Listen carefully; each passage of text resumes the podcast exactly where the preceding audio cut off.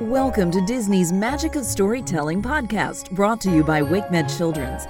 Because inside every child is a story waiting to be told. Our storyteller is ABC 11's Gloria Rodriguez. This is Disney's Lady and the Tramp story. Lady was a Cocker Spaniel who came to live with two people called Darling and Jim Dear.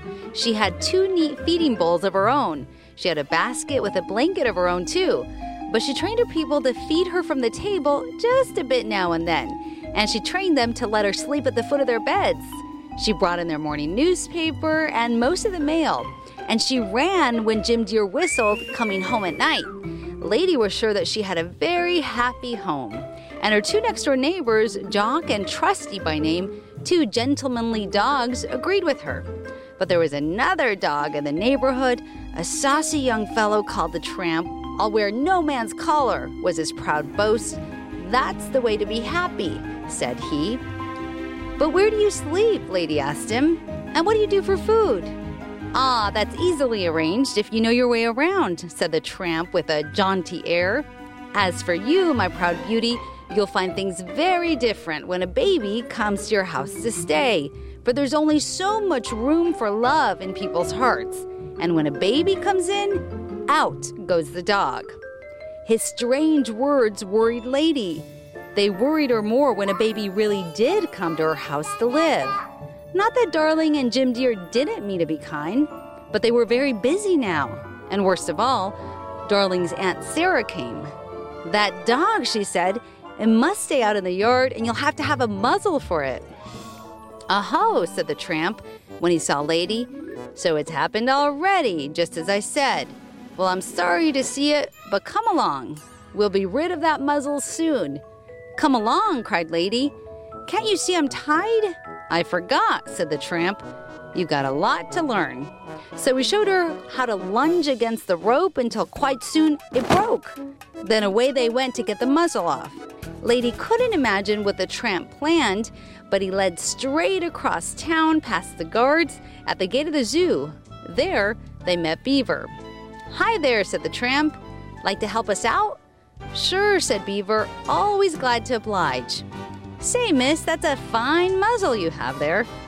That's just what we want to get rid of, said the tramp. You can have it if you get it off. So Beaver chewed the muzzle off, and when Lady and the tramp left after thanking him, he was already trying it on. Now, where? said the tramp. The world is wide. We'll go anywhere you say. Oh, I must go home, said Lady. I've got to watch the house and the baby. Home, said the tramp. After the muzzle and all, I'll never understand a woman's mind. But he went along, and just as they reached Lady's yard, they saw a strange light flickering in the kitchen. It was a fire, just a little flame, but they knew it should not be burning there.